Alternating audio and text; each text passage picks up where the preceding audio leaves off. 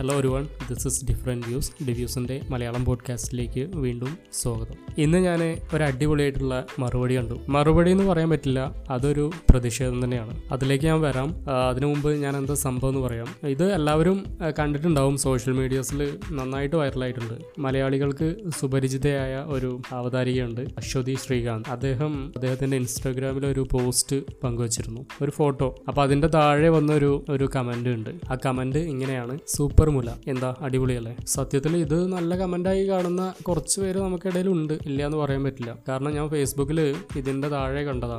ഒരു സ്ത്രീ തന്നെയാണ് ആ കമന്റ് ഇട്ടിട്ടുള്ളത്. ഇവൾക്ക് കുറച്ചുകൂടെ നല്ല രീതിയിൽ വസ്ത്രധാരണം ചെയ്തിരുന്നെങ്കിൽ ഈ കമന്റ് കേൾക്ക് കേൾക്കേണ്ടി വരില്ലല്ലോ എന്നാണ് അയാൾ പറഞ്ഞിട്ടുള്ളത്. എത്ര രസകരമായിട്ടുള്ള ഒരു കമന്റാണെന്ന് ഞാൻ ചിന്തിച്ചത്. അതൊക്കെ എന്തെങ്കിലും ആവട്ടെ ഞാൻ അതല്ല പറയാൻ വന്നത്. ഇതിന് ഈ ഞരമ്പ് രോഗിക്ക് അശ്വതി ശ്രീകാന്ത് കൊടുത്തൊരു മറുപടിയുണ്ട്. അത് എനിക്ക് തോന്നുന്നു ഈ അടുത്ത കാലത്ത് ഞാൻ കണ്ടതിൽ വെച്ച് ഏറ്റവും മികച്ച ഒരു മറുപടിയാണ്. അത് അതിനേക്കാളും വലിയൊരു മറുപടി ഇല്ല എന്ന് വേണമെങ്കിൽ പറയാം. ആ റിപ്ലൈ ഇങ്ങനെ ആയിരുന്നു സൂപ്പർ ആവണല്ലോ ഒരു കുഞ്ഞിന് രണ്ട് കൊല്ലം പാൽ കിട്ടാനുള്ളതാണ്.